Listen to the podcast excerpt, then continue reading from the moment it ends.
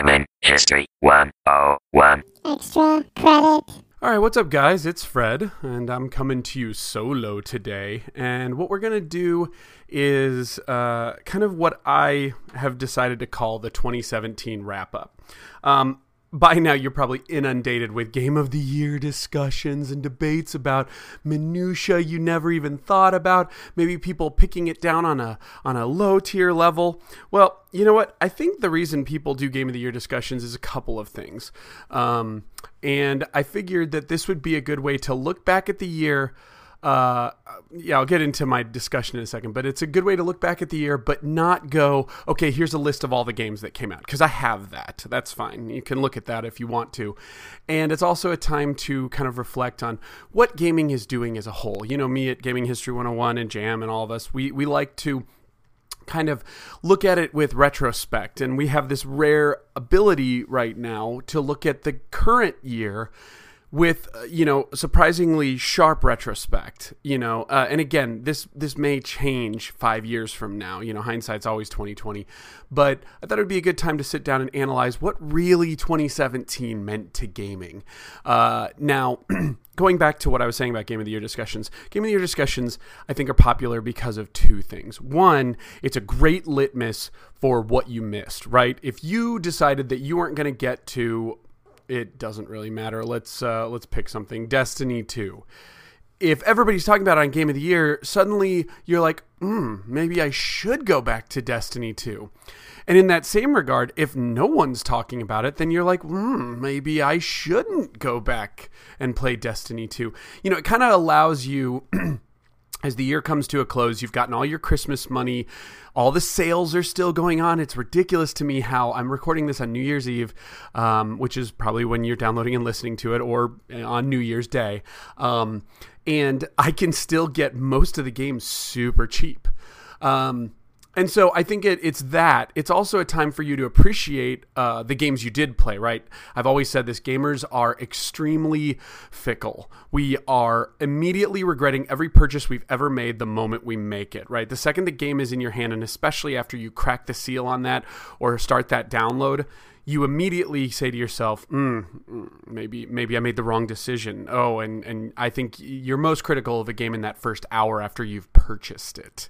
Um, so a lot of people like game of the year discussions because they're like, you know what? I played the right games. Uh huh. Right? You know, that self effacing thing. Uh, some of you are probably nodding your heads right now. Yeah, yeah, these were all the games on the game of the year discussion. So who cares whether or not I appreciated them? I made the right decisions. Well, friends, there is no right decisions. And as you'll see in today's discussion, um, you may be surprised as to what I think about a lot of the games that came out this year that are getting lots of massive praise. And again, this won't be critical. In fact, I feel pretty confident that this is a good balance of good and bad. Uh, but it's definitely got the Fred Rojas spin in a way that I almost prefer that I'm doing this solo right now, uh, purely because it gets to be unfiltered and solely from my perspective. Although, Jam and anybody else out there, if you're listening and you want to do something like this for a year in review, you've got a week. Let's let's get it going. I, I will gladly host the podcast. Uh, no, I don't mean sorry. I will gladly host the server space for the podcast and distribute it out. I will not be a host on the podcast. Anyway. Um, so so there's that and, and i think the last part is y- there are games you inevitably are going to miss. Maybe you don't have a switch. So none of the games that people are talking about on the switch which had a pretty banner year as we'll get into um, maybe you don't have one. So you can go by proxy and listen to these game of the year discussions and see the videos and things like that. And you can experience them in a way that's mostly akin to like reading retro magazines. Like if you go read nintendo power i never got to all the nintendo games. Still have never gotten to all the nintendo games despite owning pretty much my my golden list of what i want from the nes um, but thanks to video game magazines, I got to see screenshots, I got to read articles, I got to read reviews, perspectives, and game of the year discussions that allowed me to, you know, kind of by proxy experience those games. So I think that's the reason why. And I think that's why this will be great. Um, uh, a great discussion point. I don't. Uh, we'll see how my delivery goes. it's it's been rocky so far. Also, mild apologies. I'm a little congested and my voice is going a little bit. Uh, Beardy on the Future Monkey said it best. This this holiday season seems to have the cold that you can't get rid of, right? You can't kick it. Either I sleep like in a colder room for a day, or I have a couple beers and go to bed and wake up the next morning because I've been off, and suddenly I'm a little sicker. And I don't know if that has anything to do with it, but you know, it's definitely been a time where mostly what I'm doing is drinking coffee, tea, hot cocoa, and sitting around playing video games, which I couldn't be more thankful of. Um, so this discussion is uh, is going to be about just overall gaming in review. If you want, if you want a recommendation, get a pen and paper ready, um, or have one by your side because I'm going to mention a lot, a lot of games, and I'm going to mention them kind of on the fly. I will be sure, as you can see right now, like if I'm normally going off, da, da, da, sometimes you can hear my voice will start to get excited or move quickly or things like that. I will be sure every time I mention a game to slow it down. So I will say Double Dragon 4. Maybe not ridiculously slowed down, but I will definitely accentuate the name of the game when I'm bringing it up. I do apologize though in the heat of the moment, I'm sure I'm going to list off a couple of games and just screw this whole goal of letting you know what games to t- to, to pick up is all about. Um, the last thing uh, that I'd like to say is definitely um, that. Uh, eh, I lost it there. Oh, sorry. Is the reason why this is a podcast. I had said there was going to be some content going live, and Chase was the one who I was specifically talking to at the time, and he didn't call me on it. Um, nothing went live. And that's because I had this week off, and I was totally planning on writing a bunch of stuff and doing a bunch of captures. Well, due to some issues with my FrameMeister, which is what I bought, I bought a nice little scaler, and the need to capture things at 60 frames a second in 1080p, I had to get a new capture card as well and there were some problems. Suffice to say, those will reconcile themselves early into the year because I've officially bought uh, the FrameMeister directly from Japan, directly from uh, Solaris Japan, who does distribution for the FrameMeister, and um, my capture card is coming directly from from it. Um, and uh, it, it's it's not great for streaming, but it's uh, which I wouldn't stream at 1080p 60 anyway. It's hard to keep up with those speeds. I'm seeing that more and more. Um, my internet can hang, but most people who are watching can't. So 720p seems like the sweet pot, sweet spot for streaming, uh, and I won't be doing much streaming anyway and uh, 1080p is obviously 1080p 60 is how I want to capture all footage now, retro or otherwise. Um, so I need to get some hardware. The second problem was I my daughter was also off, and my wife only works three days a week. I say only; she's a full time worker.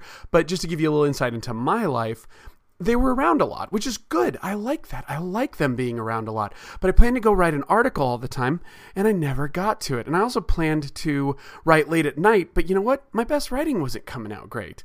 The other thing was I was editing the hell out of myself. And so I had seven kind of partial articles that were all ready to go and never did. So then I said, why don't I take those seven articles and do a quick, like, hour long discussion podcast? And here you go. So I don't know how this is going to go. This is all off the cuff, but it does have notes and it has pretty decent amount of notes.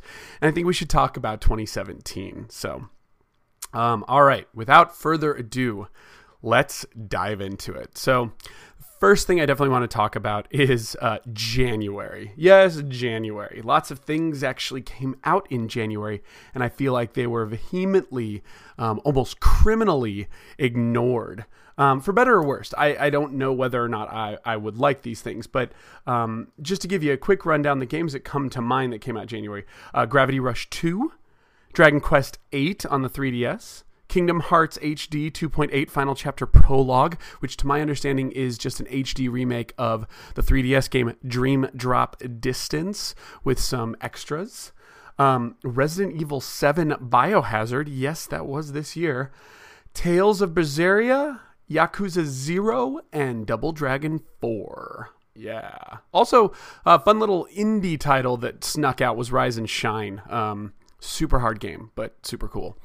Um, anyway, these games I feel like always get overlooked, right? Because they're January. It's kind of the same reason why the Oscars, you know, you don't do, um, you, you, release stuff right before the Oscars, but never right after. Um, and I don't think they're getting their fill um, on uh, on on a lot of the game of the year discussions or even nominations. It's kind of sad.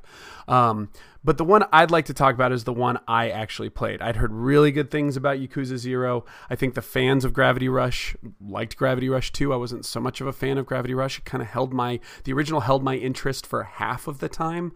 Um, and uh, I know those that picked up Dragon Quest VIII are loving re-experiencing that. Kingdom Hearts, yada yada. The one I want to talk about is Resident Evil 7 Biohazard. So this this is incredible. It's an incredible game, um, but it's the thing that should not be. It had everything kind of going against it. First of all, it's a Resident Evil game in 2017. I'm sorry, yes, us fans, great, but I feel like a lot of the fans just want the remakes. Oh, how many times when I was looking up some coverage on this did I see, um, not from the Games Press, the Games Press kind of stayed away from Resident Evil 7 outside of giving it relatively good praise when it came out. Um, but all the videos and YouTubers and commenters are all like, well, what I really want is Resident Evil 2's HD remake, but in the meantime, you know, 7 was all right, you know, things like that. They all talk about how 7 is the potential for remakes of the originals, which just tells me these people are kind of trapped in the past, and maybe to a certain extent I am as well. These people who, like, are, what is a Resident Evil fan in 2017? I don't even know, you know? Um, so it gives me pause. Uh, it's also a horror game.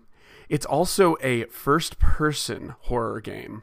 Um, so, right off the bat, I think that's going to rub a lot of people the wrong way. Um, Resident Evil's never been a first person game. Um, that uh, opening hour demo felt a lot like PT, so it kind of felt like they were ripping off, you know, that that canceled uh, project between Kojima and whatnot, and um, it it was uh, it, it, the the plot was really not talked about, so it kind of felt a little bit Texas Chainsaw with like the the morbid family in the woods, but we didn't really know what was going on. Um, it had VR support, which I'm sorry, that's just kind of like that's kind of like a red flag. Uh, not that it has VR support, but that a game that's coming out outside of VR is also supporting VR. Um, that's usually not a good sign. It should either be designed for VR or not. Uh, next of all it was um, again the the horror thing holds a lot of people back. People are hesitant, especially in first person, to play horror games. Kind of like going through a haunted house. People don't like to be scared, which is weird for me because I'm weird. I love to be scared. If I'm filling my drawers, then it's a good time for me. Like I love to get just the shit scared out of me. Um, oh, fair warning, I may swear from time to time here. It's an open discussion. Um, then moving on, um, you know, again, where does Resident Evil 7 7 in, in 2015 or in 2017? Um, and then the last part is it seemed to have everything, right? Really good graphics, 1080p 60 on all consoles, HDR support even on PC when like nothing. I think uh, what is it? Shadow Warrior 2 supported HDR, but that was it up to this point. 4K support, PS4 Pro support. It seemed like they were kitchen sinking it, right? Oh yeah, we'll cover everything. And what we got was an amazing game. Resident Evil 7, outside of everything else, is an amazing game. People love it. It's a technical showpiece that 1080p 60s on the Xbox One, PS4, and PC with ease in a time where Nobody's doing that. Everybody's having trouble still hitting that 60 frames a second mark. It has HDR and it nails it everywhere. I played it on PC and HDR on a 4K TV.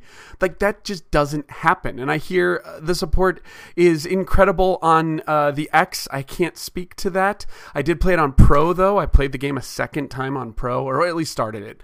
And again, just dazzles and looks great. Um, the pro support's good. It uh, increases the resolution, does dynamic scaling, which is something we've all been asking for.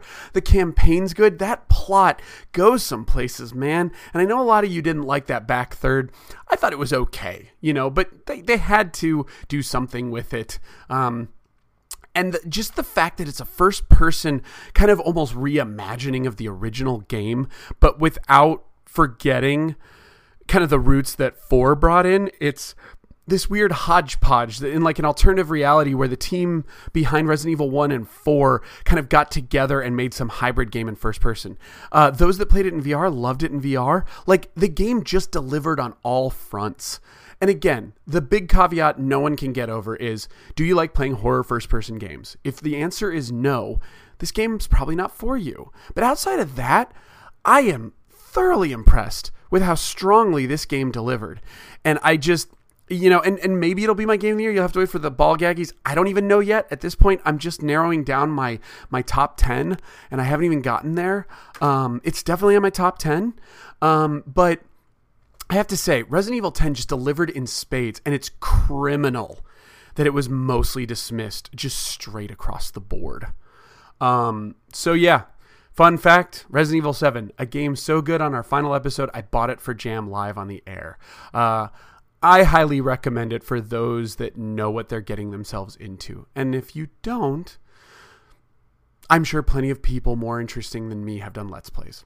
uh, all right, moving on. Uh, this was also the year where game difficulties became kind of a bullshit topic. Um, I, I, I, found this, uh, and and there this was uh, both in video games press but also with you gamers out there, with all you little gamers out there that are playing games alongside me. Um, sometimes I feel like people have lost sight in 2017 of the fact that games used to not be completely beatable. Um, hell, half of my Nintendo collection I've never seen the end of. And people will say, oh, I've beaten it with save states. Well, save states weren't how they were designed. And people are like, well, I just have more fun when I'm not playing it on hard. Well, that's fine. And I'm not sitting here telling you you should play on the hardest difficulty or that you should even seek out difficult games. By all means, you play games the way you want to. The reason difficulties exist on games is to allow people to make those decisions.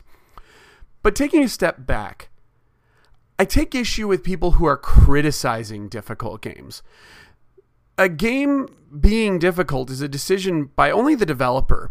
And I think in 2017, and this has probably been growing for the last like five or so years, gamers have forgotten that they don't design games, that you get what the developer gives you. Now, you totally have the choice whether or not you want that. And I'm sure there's somebody out there who is like banging the table who's like, Fred, but like, I bought this game and I, it, it turned out to be something it wasn't, and I can't get my money back, right? That's always been the big crux of this stuff, which hopefully that'll start to go away. There are ways to get your money back, but the problem is for every one guy who honestly wants his money back, there's a dozen guys who just want to just ruin the system. Um, but, uh, but yeah I feel like people are criticizing tough games.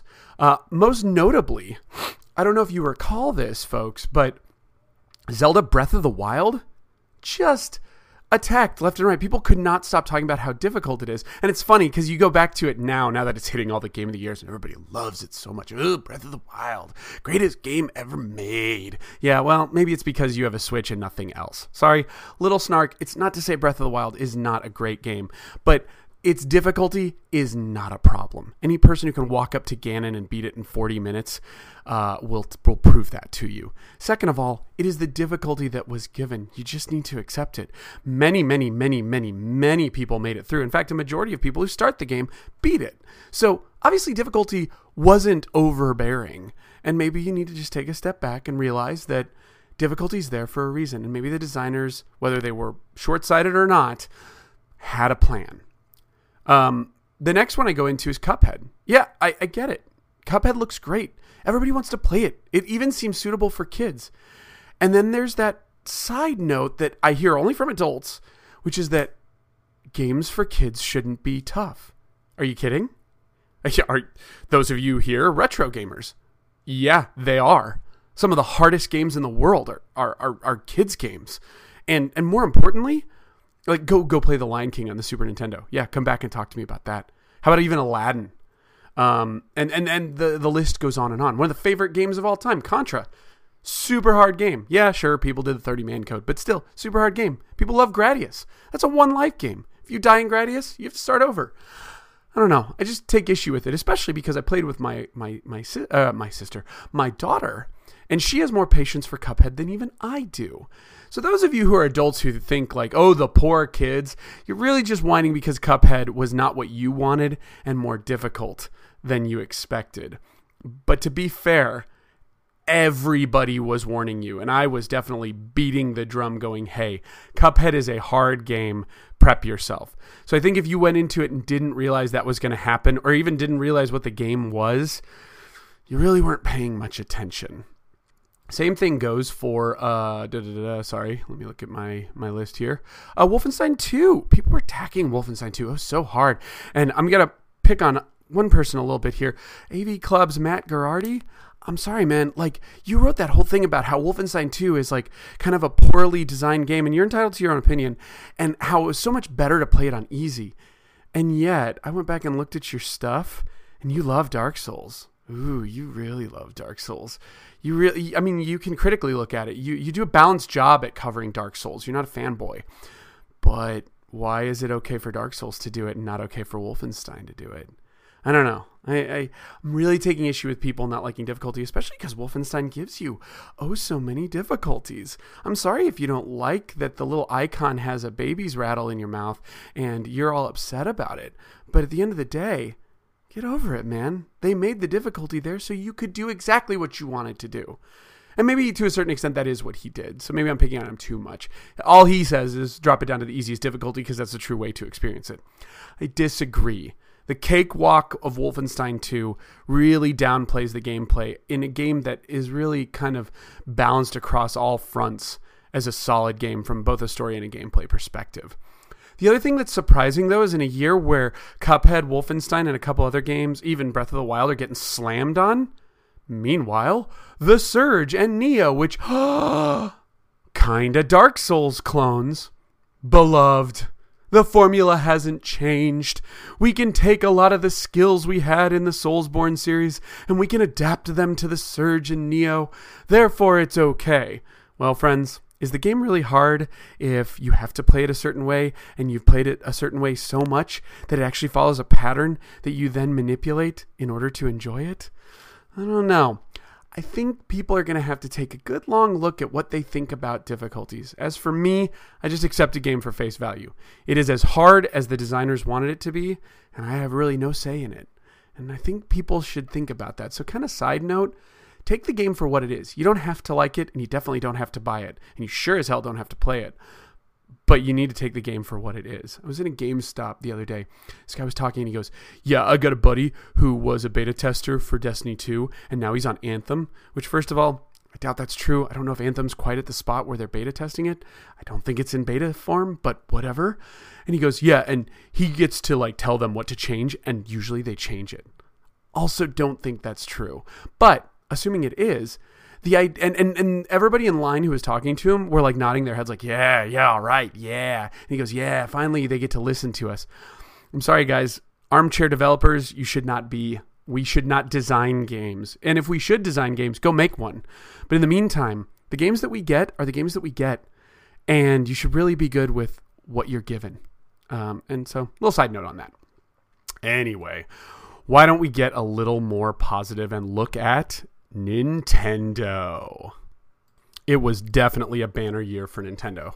So, first of all, they launched their new console. The Switch comes out in March, um, and it launches with a great surprise. A game I don't think anyone was expecting this early Zelda Breath of the Wild, right? It was the ongoing debate. It was the easiest decision to launch with that game, but it was also the toughest thing to pull off. And people weren't sure if they wanted to get a Switch. You know, Switch was kind of a, a scary thing to buy at onset, especially coming out uh, coming off of the Wii U. But you know, right there in March, it's fantastic. They released Breath of the Wild, which is a great game. Everybody enjoys it. I've played it twice now, up to about the 20 hour point. Thoroughly enjoyed it. Um, I kind of fell off of it while everybody was uh, was falling off of other games and going into Zelda. I was the opposite. I fell off of Zelda and went into other games. Um, but I, you know, again, it's a rock solid game and it, it changes the formula and it is an impressive amount of systems all working together in ways that even Bethesda's Skyrim studios and Fallout studios couldn't quite nail. So good for them. Um, it also came out on the Wii U, and a lot of people don't talk about it, but for those Wii U owners that weren't ready to make the jump to the Switch, it was great to see they got pretty much the exact same game developed per, you know, ideally and runs quite well on the Wii U. Um, with very little degradation to the picture quality. I, I, didn't notice much of a difference myself going on to the Switch version versus the Wii U, um, other than in the in the portable version, obviously. Um, but on top of that, You've also got just uh, in in March just uh, a bunch of decent launch games. Uh, actually, I take it back. No, the launch games were kind of rough. Uh, Bomberman wasn't great. Uh, Snipperclips was good, um, and uh, and I, I, didn't I didn't think that uh, the Ultra Street Fighter Two was a good idea. But anyway, um, but then what starts happening is until the big releases, because in the in the fall we get some decent releases, but was the Switch just became this home of a great world of indie digitals and non indie digitals. And I think that's fantastic. So I bought a lot of indie games on the Switch this year. Uh, a lot of these games I'll talk about a little bit later, but like Sonic Mania, uh, The Mummy Demastered, um, I Am Setsuna. Um, let's see. Uh, trigger switch or whatever. Um, anyway, basically, if it was a multi-platform game and I could get it on the Switch, oh, uh, Wonder Boy the Dragon's Trap. Um, you know, if, if it was a game that I could get on the Switch, I, I digitally over other places, I did. Um, uh, and then there were even like exclusives. Mighty Gunvolt Burst was fantastic. Um, I'm actually waiting for Yooka-Laylee on the Switch, which did come out. It's just it's a high price price point. I'm gonna wait for that to to come down a little bit. Um, but uh, but yeah, it was it was just a really good place to buy your indie stuff. People were rebuying indie stuff like Shovel Knight. Um, Hamster got in there and started doing the arcade classics. There's tons of Neo Geo fighting games on the Switch, which is a good place to play it. And Nintendo's even releasing some of its digital releases uh, of its arcade games, like Versus Super Mario Brothers, uh, which just came out. Um, but uh, but yeah, th- there were just a lot of great digital games on the Switch. Uh, and then let's not forget the other games that hit later. So, Strip, yeah, I see you in the back. Splatoon 2, right? Am I right? Didn't care for the game, but those that do love it. Splatoon 2 has been something of an anomaly on the Switch, and it is a fantastic shooter that the whole world, uh, that like everyone can play, and it's got people hooked. And I think that is fantastic. I think that is exactly what you want the Switch to do, and you can do it on the go or at home. Um, Super Mario Odyssey was, I mean, come on, it's it's literally the spiritual successor to the concept in Mario 64. So you know, I love that game. I'm still playing the heck out of it. Um, and it is just incredibly long. It's incredibly gorgeous. And I can even excuse the rabbits. And there's definitely lots of fan service. Those of you, I won't give any spoilers, but those of you who have gotten there, um, you know, there are three main areas I can think of that immediately just go, uh, that evokes the Nintendo fan in, in, in, in their 30s, in their 40s. Um, and uh, and and good for Nintendo for throwing those in there. But it didn't mean that like just because my daughter didn't know what that was doesn't mean she didn't enjoy watching it. And I think the one of the most striking things about Mario Odyssey is kids seem to be just drawn to watch people play that game. My daughter wasn't even that interested in playing it. She just wanted to watch me play it. So that was kind of cool. Um, And again, let's see, I would be remiss. Xenoblade Chronicles 2 did come out. Um, Mario and Rabbids, which again, I wasn't huge on it, but there you go. Um, lots of people got their multi platform fix on the Switch. Some people are playing Doom. Some people are playing Skyrim. Some people are playing LA Noire. Yeah, you're probably going to have to put a big SD card in there because even the cartridges aren't big enough. But all in all, Nintendo had a great year. They're kind of setting the stage for what I think first parties need to be doing with their games moving forward. And it doesn't look like they're going to slow down in 2018 either. Oh, Pokemon as well. Pokemon was kind of a big deal for Nintendo this year, also. Kind of the biggest deal, actually. Um, but yeah, can't wait. Bayonetta's coming to the Switch. Which, again, I just want to say one thing. As a Wii U owner, uh, I didn't upgrade to the Switch version of most things. Zelda I did because when I bought my Switch it came with Zelda, like I bought like a bundle deal. So, I forgot what I did. No, you know what it was? There was a huge amount that GameStop was giving and I could actually sell my Wii U Zelda and buy from a guy at a local Craigslisting uh, the Switch version of Zelda and actually make 10 bucks in the transaction. So yeah, I bought uh, Wii U Zelda or sorry, Switch Zelda for 25 and then got 35 cash, actually, not store credit from GameStop. So that was interesting. Anyway, um, but otherwise, uh, my Mario Kart 8 is still the Wii U version, and I'm loving it, and it's fine. And it honestly looks pretty much the same. Um, same thing with Bayonetta 1 and 2. I'm going to keep those on my Wii U version. I don't need them. But what I do like is that the people who miss them and the people who don't have Wii U's are going to get to experience these things. And I think that is what's most important. And you'll see as I go on in my discussions, that is always what I kind of find most important and why I, I praise some of these games that aren't necessarily for me. Anyway, moving on. Japan had new light uh, in the limelight. So Japanese games are always liked by certain people, but Japanese development kind of has this uh, almost stereotype these days that they're behind the times and they still can't do anything quite as well as America. I think that's uh, or uh, as the West. Let me rephrase that, not America, the West, because actually a lot of games aren't developed in America. Um, and I think that's a little bit of egocentrism. I think we think that Western RPGs are the best because a lot of the gamers nowadays grew up with just Western RPGs where they reign supreme, whereas a lot of us in our 30s and 40s grew up where the JRPG reigned supreme, and it was just a formula we were more used to. Uh, I also think that just comes with the fact that, um, I don't know, dare I say it, the West is a little xenophobic these days. That's not to say Japan's not xenophobic, but it's just becoming one of those things where it's not so fancy and interesting and, and surprising to get stuff from Japan. And there seems to be a pretty large disconnect between a lot of, um, you know, Westerner gamers and Japanese game design. That said, games that I never expected to be like still way up there hit hard. Nier uh, I'm going to call it Nier Automata because I recently heard Yoko Taro say it that way, and uh, I found out that that's the the katakana way of say, pronouncing it. So, um, but anyway, Nier Automata. Uh, people are loving it. People are going crazy for it. What is surprising is in hearing certain discussions about it. I haven't played it yet. I'm actually starting it tomorrow. I'm kind of excited. Um, but what is surprising me so much is having beaten Nier this year, the original Nier, all of the endings, all four. Um, it's surprising how many things are in Nier Automata that were also in Nier, but oddly enough, it wasn't okay in Nier, but it's now okay in Nier Automata. Kind of just gives you a feel for the taste of things. What I will say is you got to know that that game's got multiple endings and you're going to have to replay areas.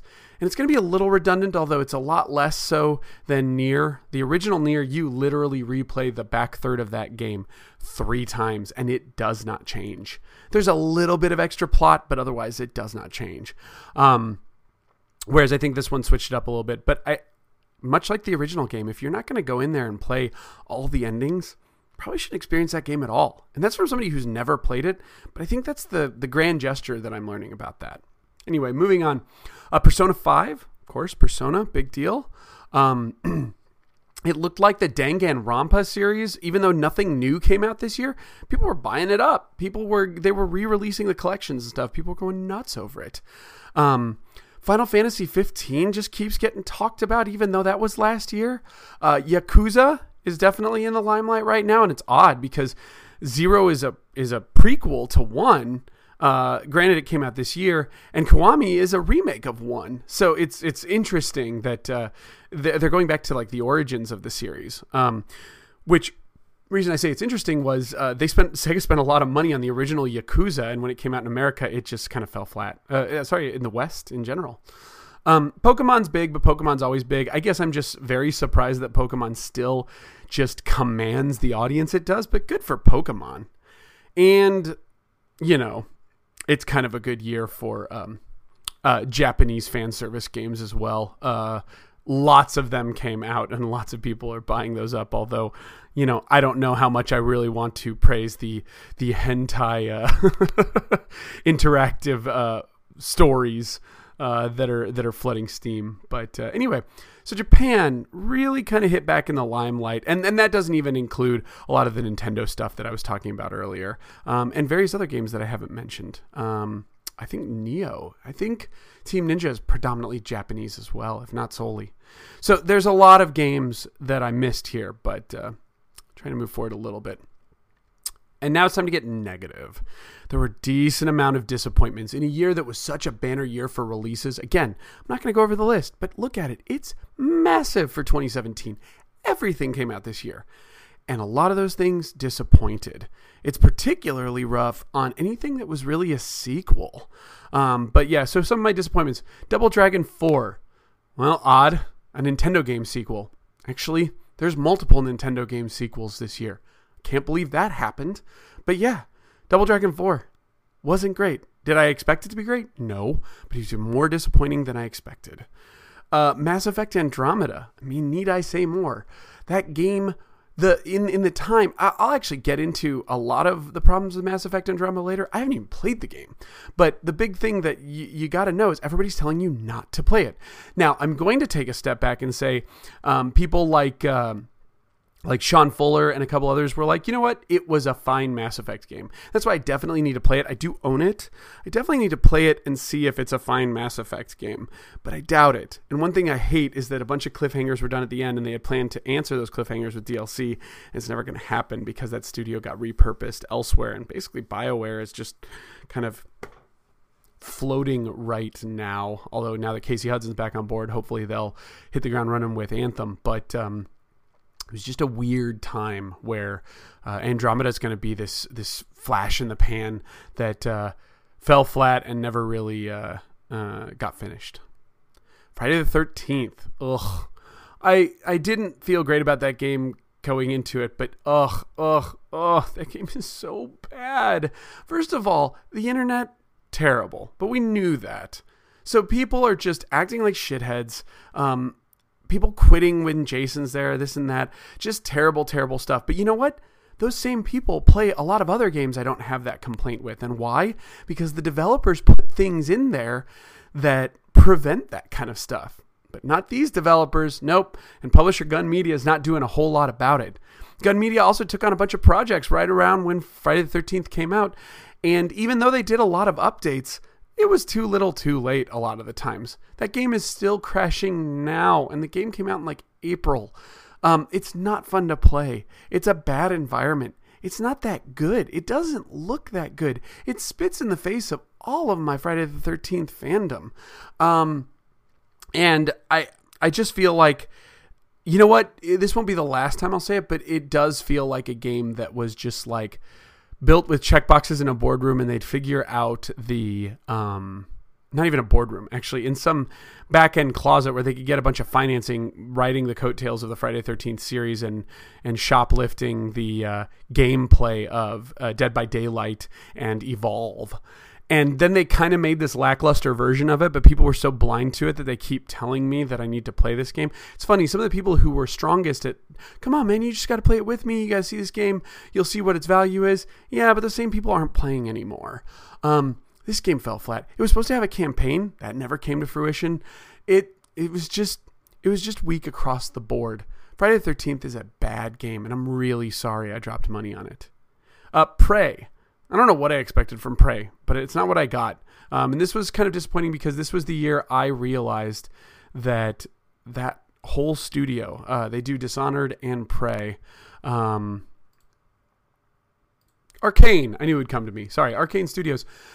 I know they make good games, but they just don't make good games that I like. And so I'd say the biggest disappointing thing was that Arkane, who's making some of the strongest games today, don't like them.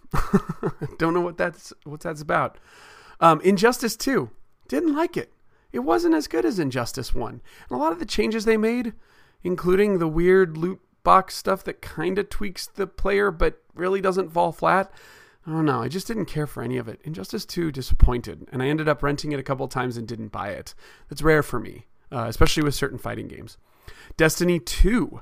Destiny 2 came out, and I keep telling myself, like, do I want to get on this train? Do I want to get on this hype train? And now the Destiny 2 community is like turning against people and its end game is kind of like bleh, and people don't have a very positive look on it and I can't find anybody to play with. You know, Chase and I were talking about it. Uh, D Chaser from uh, um, Learn from Gaming, but like it yeah, it's just it just fell flat. Now I have no desire to play the game at all. That's weird considering Destiny 1 wasn't as good had less content as far as I understand and more did more shitty things and yet people played it more.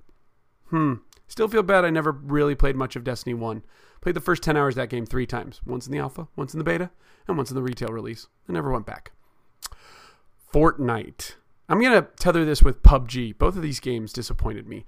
I'm sure these games are great when you have, when you're like a Twitch streamer or Games Press or something where a bunch of people watch you play this incessantly boring game where you basically get dropped in and then you just wait. And then um, after about 20 minutes, of camping, you suddenly get like four minutes of action and then you're done.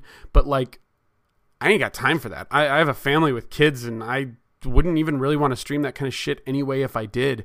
And so I don't understand this stuff. And it's so, and I feel like the reason Games Press is so addicted to it and, and streamers and stuff is because it is an audience. Um, uh, the, the, the spectator sport of watching PUBG is undeniable. Although I'd say now that it's been out for a while, it's much better to just look at highlight reels that are like 10 minutes long that show you like the greatest moments in 100 hours of game. But all in all, these games failed to, um, to interest me and uh, uh, despite the fact that I was given uh, review copies for both of these, um, and I thought maybe consoles would change. Uh, PUBG, I've heard consoles don't change that much, and it's actually a rougher state. So I've been scared away from it. I've still got my sealed copy of PUBG sitting over there, which is just a digital code in a box, but at least I can return it. Um, for the Xbox One, sitting over on my desk right now, and uh, I have no desire to go back to PUBG on PC. Fortnite on the on the plus side, when Epic gave me the PC code, it also allows you to download and play for free on the PS4, and they share the same profile. PS4 didn't help me, and even my buddy Hefe, like who plays that game a lot, and he's real into it. I just wasn't. And, and I'm not just talking about the King of the Kill mode. I'm also, or the Battle Royale mode is what they call it. I'm also talking about just the the grind of, uh, you know, Horde mode. Uh, I, I just, I don't think I want a game that's just that, and that's what Fortnite is. And the build mechanic is cool, but in order to make the most of the build mechanic, you really have to be playing on PC, and I don't play on PC. So, uh, again, I think these games have two things uh, going against them in in my world is that they're predominantly PC games and they're predominantly for streamers and people to watch them. Um, since I don't particularly do either of those things, um, you know, makes it a problem. Uh, let's see here. Uh, Lawbreakers wasn't great. Uh, I, I, mean, is Cliffy B doing the doing the Unreal stuff, the Unreal Tournament thing, uh, with some new cool mechanics. That game, from a technical standpoint, and what they did with the design was fantastic. But when no one plays it, it's no fun. And I was really bad at it, and I wasn't getting better no matter how much I played. I put about ten hours into that game, and I got no better. And so it just wasn't a game for me, you know. But who knows? I play Titanfall every day, and nobody plays Titanfall other than me and probably like the three dozen other people I'm constantly playing with. I'm starting to recognize screen names, which tells you everything you need to know. and where am I playing Titanfall 2? Just in case people are wondering, Xbox One, Gamertag Spiders Venom hit me up. Life is Strange Before the Storm also disappointed. Ugh, I didn't like this game. Um, I it would get into spoilers as to why, and I talked about on B Team already, but we'll just suffice to say people went into it and said, you know what, this game shouldn't be good, and it is really good. And they are wrong.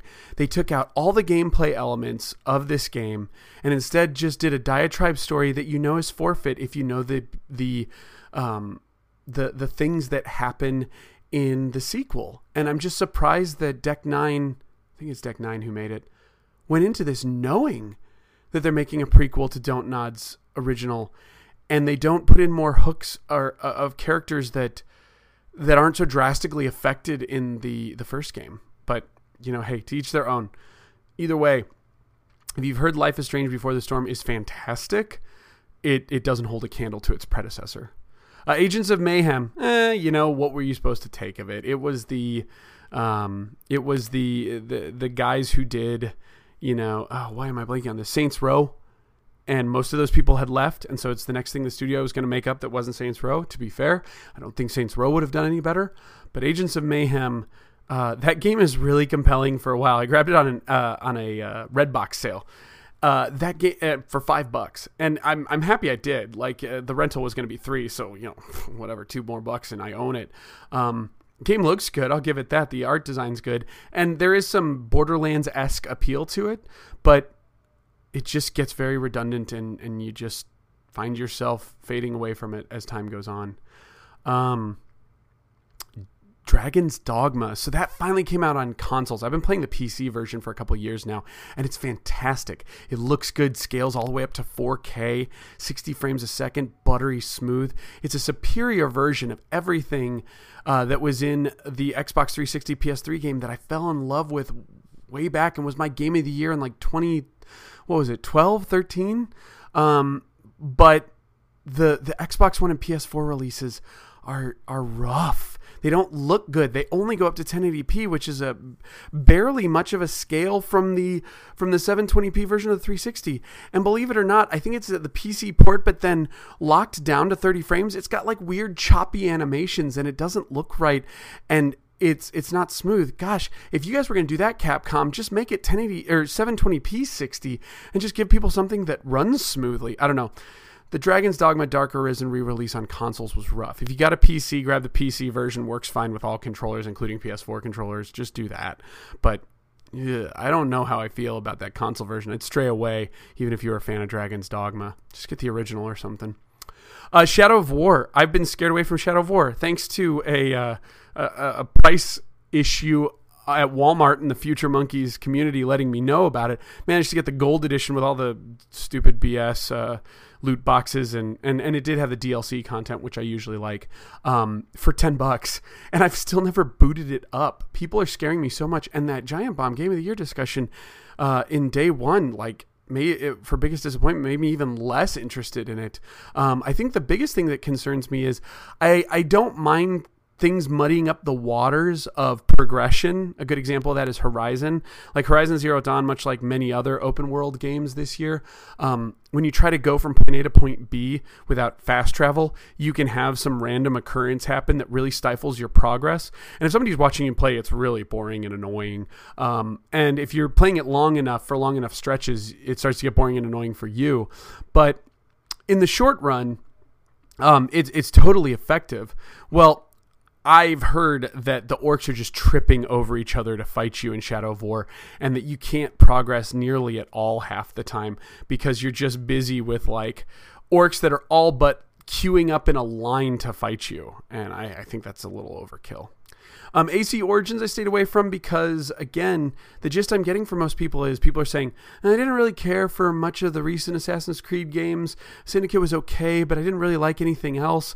And this changes that formula. Well, friends, I did like all of the games previously released, other than Unity, which I've honestly never played, but I do own.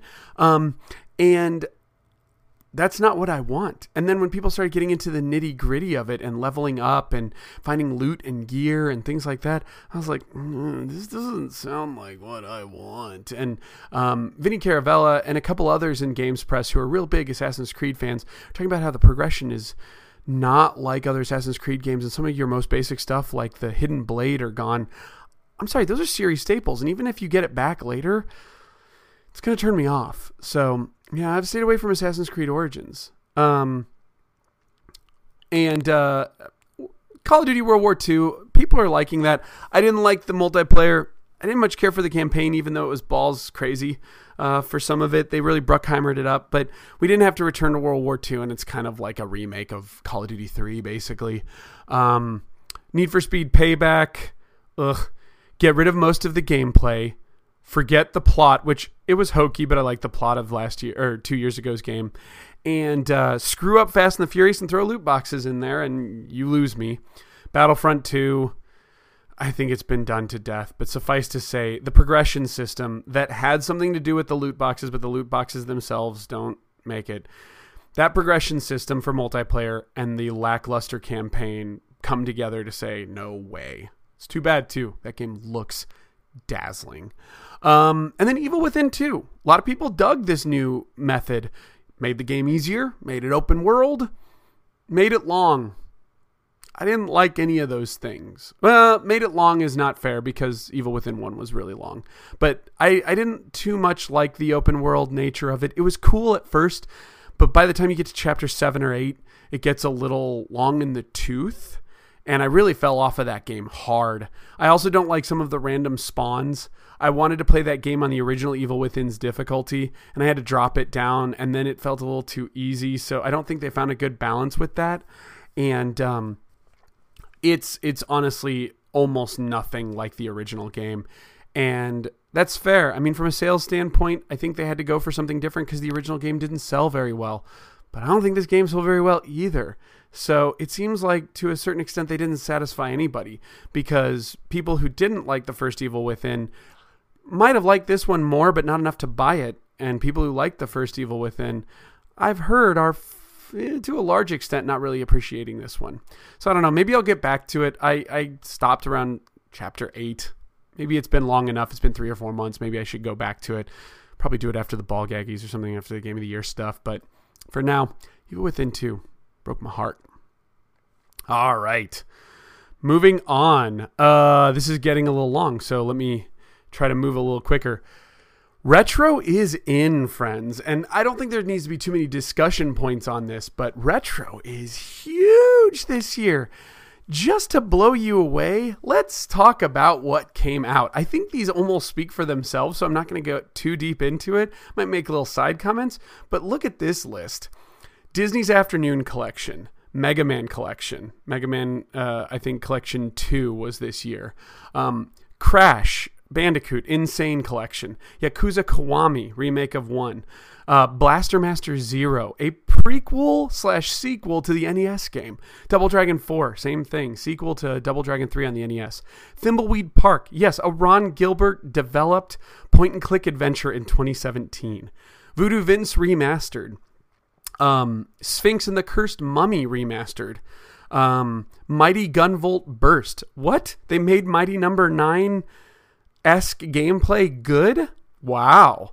Um, 2064 read only memories. Okay, I'm cheating a little bit. That came out in 2016, but the PS4 version came out in 2017. But that's a, a cyberpunk point and click esque adventure slash snatcher kind of game in 2017. Sonic Mania. Holy crap, a good Sonic game, and it was nothing but like a greatest hits version of all the Genesis games. Um, Samus Returns. Yes, they made a remake of the one of the more hated Game Boy games. Uh, Wonder Boy: The Dragon's Trap. America didn't even know this game, and now it's out and gorgeous, and everybody gets to experience it. Divinity Original Sin 2. I mean, I don't think that needs any introduction, but Baldur's Gate is still alive. Cuphead. Cuphead is old school run and gun a la Contra, etc. Any way you dice it. Star Fox 2, yes, friends, a super, an actual Super Nintendo game got released in 2017. Yooka-Laylee, eh, I've heard mixed reviews on this game. I've not experienced it myself, but Banjo Kazooie is back, basically, for better or worse. Final Fantasy XII, The Zodiac Age. Lots of people love Final Fantasy XII, and apparently this HD remake is great. OG Xbox games on the Xbox One rendered in 1080p. Sure, the list is small, but it's pretty good heavy hitters such as uh, Black and Ninja Gaiden Black and KOTOR, uh, Knights of the Old Republic, and, you know, uh, Crimson Skies. You know, I, I was wrong. I thought that they were going to give Xbox Live functionality to these games. They didn't do that. But I have to say, when these games re render in 1080p, they look amazing. Um, think of what Rare Replay did for Grabbed by the Ghoulies, and you get a good idea. Also, just in general, OG Xbox, or sorry, Xbox One has been a great place for um, just HD remasters of old retro games. Um, and the Xbox 360 backward compatibility list just keeps growing to add more and more to that Xbox. There is no doubt about it. If you are a retro gamer, Xbox One has a hell of a digital library for you to jump into. Um, arcade classics. Yeah, Hamster's going crazy, hitting it out both the PS4 and the Switch, like just coming out left and right. And I think some of those are even hitting Steam. Could be wrong. Um, Bulletstorm Full Clip Edition, and Duke Nukem. A Duke Nukem game, which is really just a remake of Duke Nukem 3D, came out in 2017 and had a fifth chapter that was recreated by some of the original level designers. Crazy. You can get it for five bucks right now. You might want to think about it. And Bulletstorm Full Clip Edition didn't buy the full clip edition and i know they made some mild improvements but all in all it's just kind of like a 4k hd remaster or whatever um, and the game was in hd so it didn't really matter but what I do like about it is if people are picking it up, and especially right now, it's on the cheap in a lot of different places. I think it's on the Steam sale. I know it's on the Steam sale, and I know it's on the Xbox Countdown sale. Uh, both for like 13 bucks. I think it's also like 13 bucks or 14 bucks on the PlayStation uh, holiday sale week three. Um, people can experience this game. If you never played Bulletstorm, like for for 13 14 bucks that game is well worth it. That is a great 10 hour game that does some crazy stuff with being inventive on how you kill people. I highly recommend it. Now you can grab that full clip edition with duke nukem in the campaign. Yeah baby. I don't know how i feel about all of that but if more people play bulletstorm that's a good thing. Night trap. Okay in hindsight, maybe I was a little too nice to Night Trap when it first came out, especially because a lot of the issues that I had with uh, Night Trap uh, 25th Anniversary Edition have not been reconciled. And I'm sorry. Uh, I think it's Tyler from Screaming Villains. Like, it was a great interview, and I'm pleased that you brought this out. And Night Trap was kind of brought to the masses um, for 15 bucks. But at the same time, that that release is kind of a disappointment and i really wish you could fix some of the egregious errors like the uncapturable augs and uh, the fact that streams can break uh, on the new 2017 edition which is your new version. I really think your your video quality was not up to snuff and maybe that's just a limitation but then the project probably was best suited for mobile. Um, surprised did that even come out on mobile? I don't think it did and there might be rights issues. There always is. But anyway um, in hindsight, I don't know. Like if you haven't picked it up yet, probably don't need to. Uh, and I hate to say it, but I'm back to playing the 3DO version. but anyway, Night Trap came out. Wipeout Omega Collection. Oh my gosh. Like some of the most gorgeous games in the world coming out 1080p 60. Looks amazing on the Pro when you get it up to 4K. And now it's getting VR as a free patch. The Wipeout Omega Collection is an amazing uh, blast from the past. Bubsy came out. It sucked. Stay away from it, but whatever. Retro. The hack.gu um, last recode also came out, which is the dot hack games that are kind of rare and hard to find on the PS2. All in the whole trilogy is, uh, and, and I think there's a fourth game. Anyway, all of those games on the PS2 that are super expensive now, you can get all of them together for between like 40 and 50 bucks on either Steam or PS4. Like, that's a cool thing. And um, I'm sure there's a bunch of stuff I'm also missing, but like, look at that list. Gosh, guys, retro is in, and it's better than ever. It's a hell of a time to be a retro gamer. Um, I looked at a lot of these games. I intend to look at a lot more. Also, Jam's probably in the back. Like, talk about Turok. Okay. Uh, they came out kind of last year on PC, but yes, the Turok games also hit Xbox One, as far as I understand. Um, and it is the N64 games brought on there. But Xbox One has done a really good job at taking a, uh, re rendering N64 games to look awesome. Uh, if you've never seen it, check out the N64 games in the Rare Replay collection. Um, moving on, it looks like VR is starting to get out. The price drop. VR is now more affordable than ever. You can get a PlayStation uh, VR headset right now for $200. You can get the bundle. Uh, and I think actually that is the bundle with the Move controllers. If you need the whole like main bundle i think it's 250 and if you want the newer stuff it's like 300 or 350 or something. And that comes with you know two move controllers the vr headset the camera and some games. Like that's awesome. They're starting to give out vr on playstation plus. Vr games on playstation are cheaper than ever and they're doing them as free patches for most of the games which is not the case for other people. Um, resident evil 4 free vr patch. Wipeout omega free vr patch. And there's plenty of other games that are like that Additionally, the Vive and the Oculus are down to $400. And if you find them on good sales, you can get them for 300 or less. Um, there's more VR games coming out than ever. Star Trek Bridge Crew is apparently really cool, and it now doesn't even need VR to run. And uh, that game came out, and a lot of people liked it. A lot of people seem to like uh, Psychonauts Rhombus of Ruin. Rock Band VR came out. I don't even know if that's any good because no one talked about it. Uh, so probably not. And then Bethesda stuff comes out, which Games Press says it sucks. Fans say it's great. I do think there's a little bit of rose colored glasses going on with people who bought VR headsets because they're not ready to kind of embrace what it really is. That being said, if you want it, you can play a version of Doom in VR. You can play Skyrim and Fallout 4 completely in VR. Um, but I think it's on the way out. Like, I don't think VR is going anywhere. It will just maintain, but I don't think it's going to catch on as a mainstream gaming platform. VR will catch on in the grand scheme, but I think AR is the place for games. I think VR is going to be just kind of like a lost cause in the gaming space. Uh, next up, surprises. I was pleasantly surprised by a lot of games in 2017. First and foremost being Resident Evil 7, but I think I've gone way enough into that. But Horizon Zero Dawn, I'm just now playing it, and I am loving that. Uh, I I am almost at the end of the game. I've done, I've ca- I've found all the tchotchkes. The map's all set up. Um, I really am impressed with Horizon Zero Dawn and really enjoying how fun it is to just take out um, these behemoths these uh, kind of dino riders brought to life. That's an 80s cartoon reference if you've never heard of it. Um, but I like just fighting dinosaurs and, and these big mechanical creatures just because. And it's got this like cyberpunky vibe and whatnot. And then there's other stuff which I could get into, but it gets into plot. Um, I think uh, from what I think is going to happen at the end here, I'm kind of leading up to it. I think it's going to stick the landing.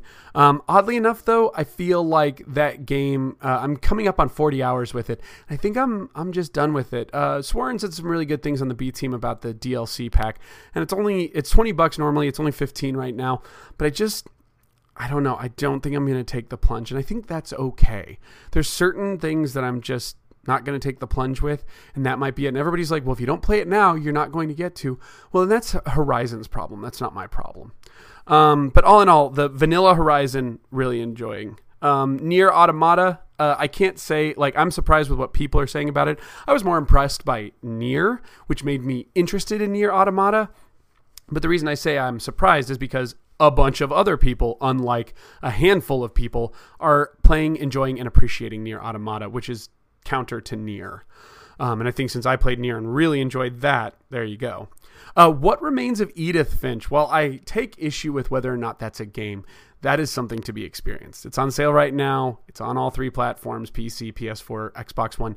You might want to consider that. For those that like the walking sim, this will affect you and in a worthwhile way. Uh, it's damn good storytelling told in three hours. Um, Outlast 2. Ugh. Outlast 1 never really quite held my attention. I keep trying to grind through that game. I'm always about three hours in and I get really annoyed with some of the gameplay mechanics.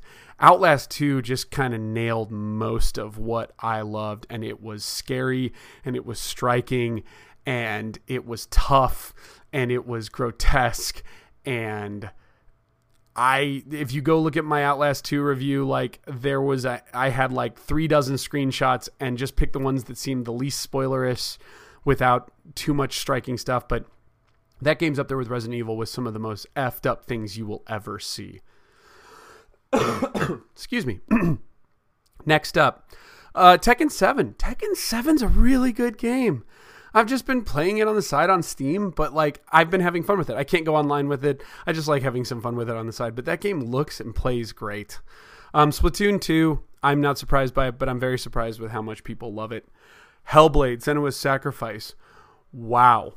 This kind of nails it on all fronts. It's only $30 as its retail price. It is a full fledged story based game with amazing graphics, incredible captures, and um, manages the balance between gameplay and storytelling. Now I know not everybody will agree with me on it on this, but that's definitely how I feel. So Hellblade was impressive. Mario and Rabbids, like, was that game going to be any good? Mario and Rabbids and Ubisoft doing XCOM, but they kind of nailed it. Uh, that game surprised me, even though I fell off of it pretty heavy after um, World 3. Um, I like what I played with it, and I'm pleased I played it, and I'm glad it's there. Hob, Wow. Hob is the closest thing you'll get to the original experience of playing Legend of Zelda on the NES in 1986 today.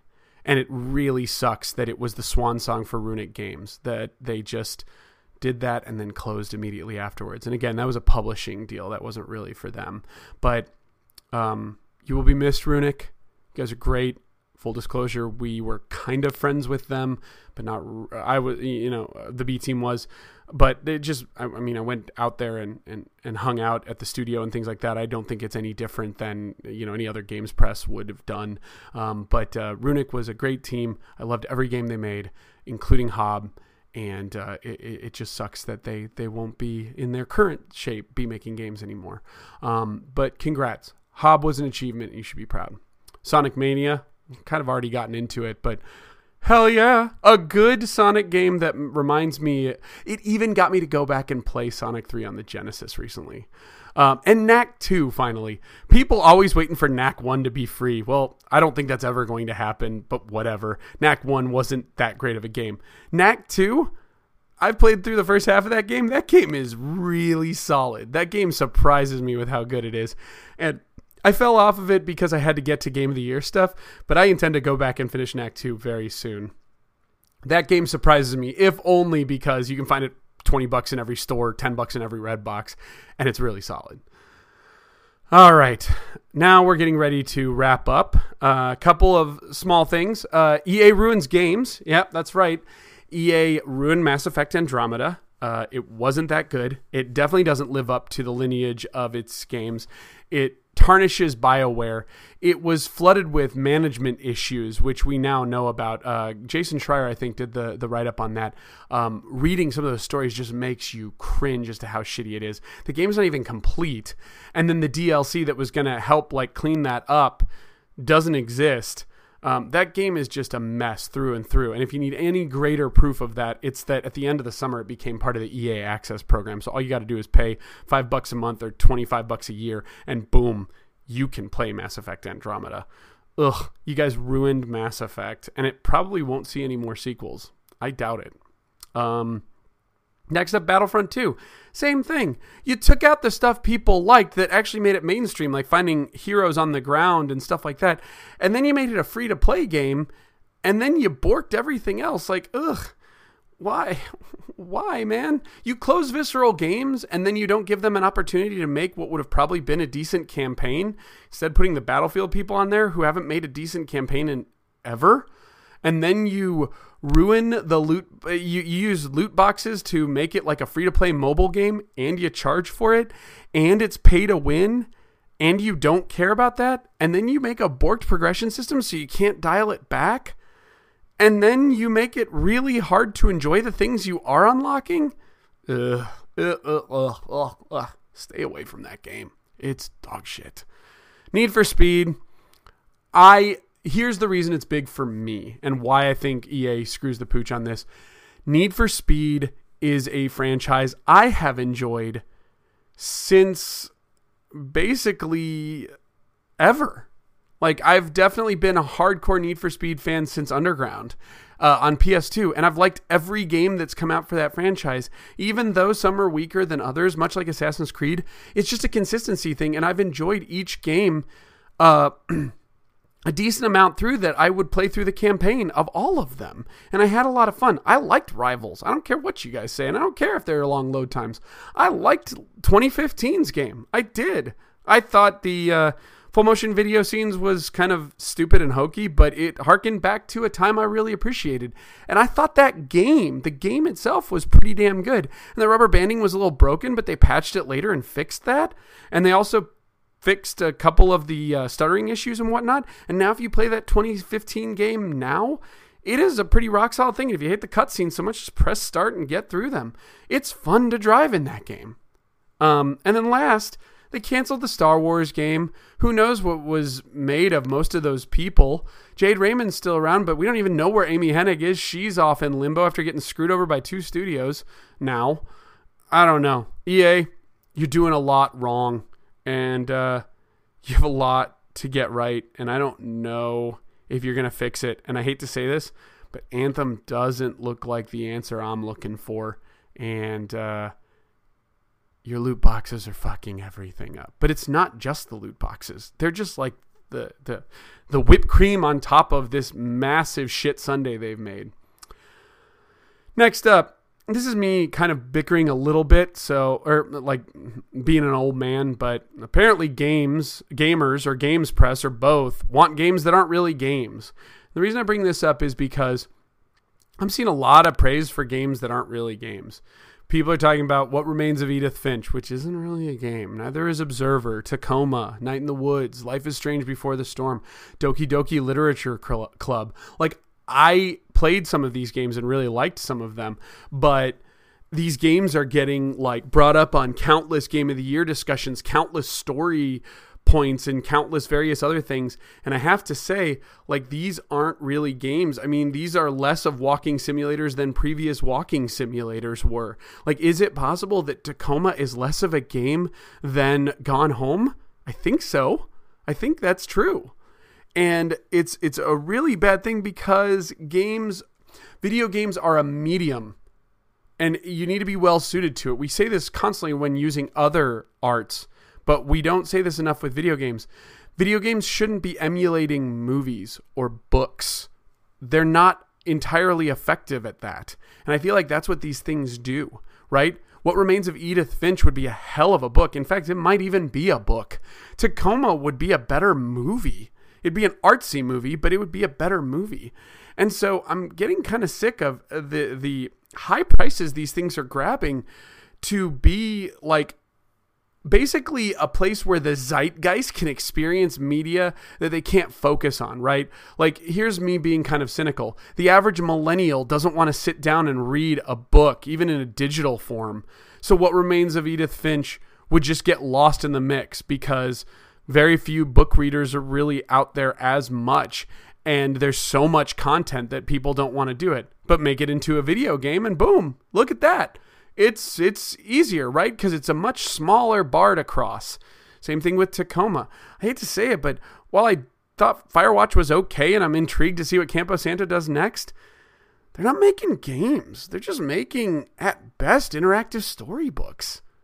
And maybe that's what people want. I don't know. This is where, you know, and, and again, Life is Strange Before the Storm.